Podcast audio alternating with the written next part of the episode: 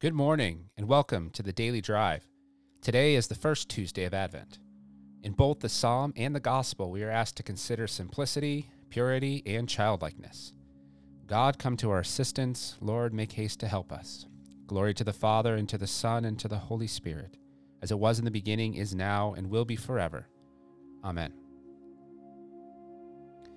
The man whose deeds are blameless and whose heart is pure will climb the mountain of the Lord. The Lord's is the earth and its fullness, the world and all its peoples. It is he who set it on the seas, on the waters he made it firm. Who shall climb the mountain of the Lord? Who shall stand in his holy place? The man with clean hands and pure heart, who desires not worthless things, who has not sworn so as to deceive his neighbor.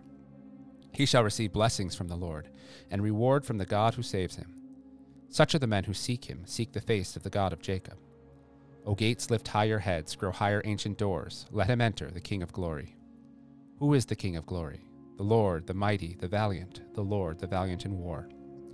O gates, lift higher heads, grow higher ancient doors. Let him enter, the King of glory. Who is he, the King of glory? He, the Lord of armies. He is the King of glory. Glory to the Father, to the Son, and to the Holy Spirit, as it was in the beginning, is now, and will be forever. Amen. The man whose deeds are blameless and whose heart is pure will climb the mountain of the Lord. A reading from the Holy Gospel according to Luke.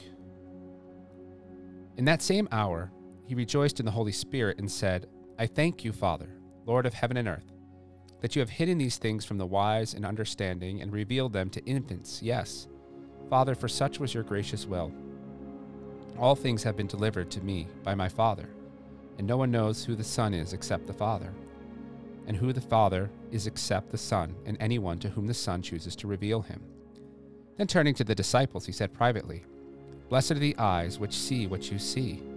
For I tell you that many prophets and kings desired to see what you see, and did not see it, and to hear what you hear, and did not hear it. The Gospel of the Lord.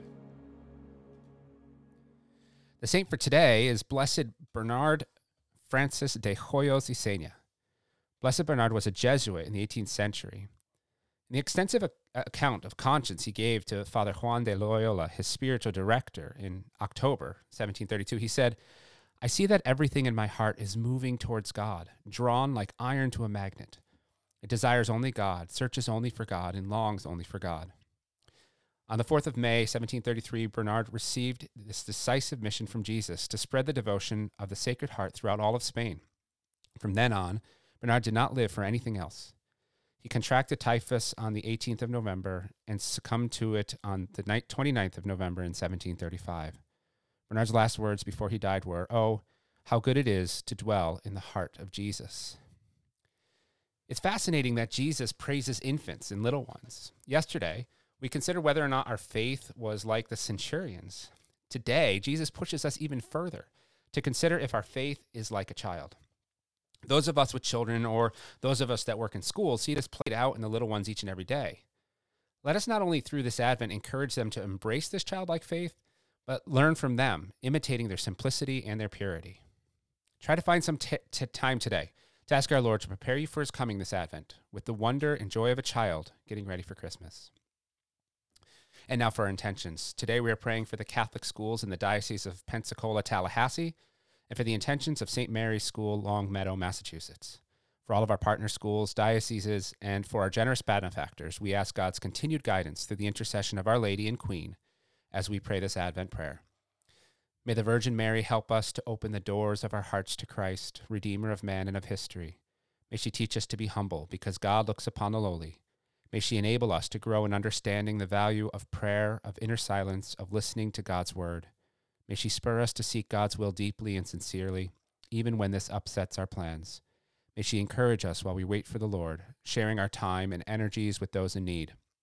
Mother of God, Virgin of expectation, grant that the God who comes will find us ready to receive the abundance of his mercy.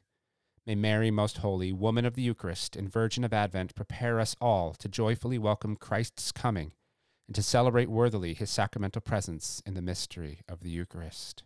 Amen. Go forward bravely, fear nothing, trust in God, all will be well. If you'd like more resources, support, or like to add intentions, please visit us at missiondrivencatholic.com.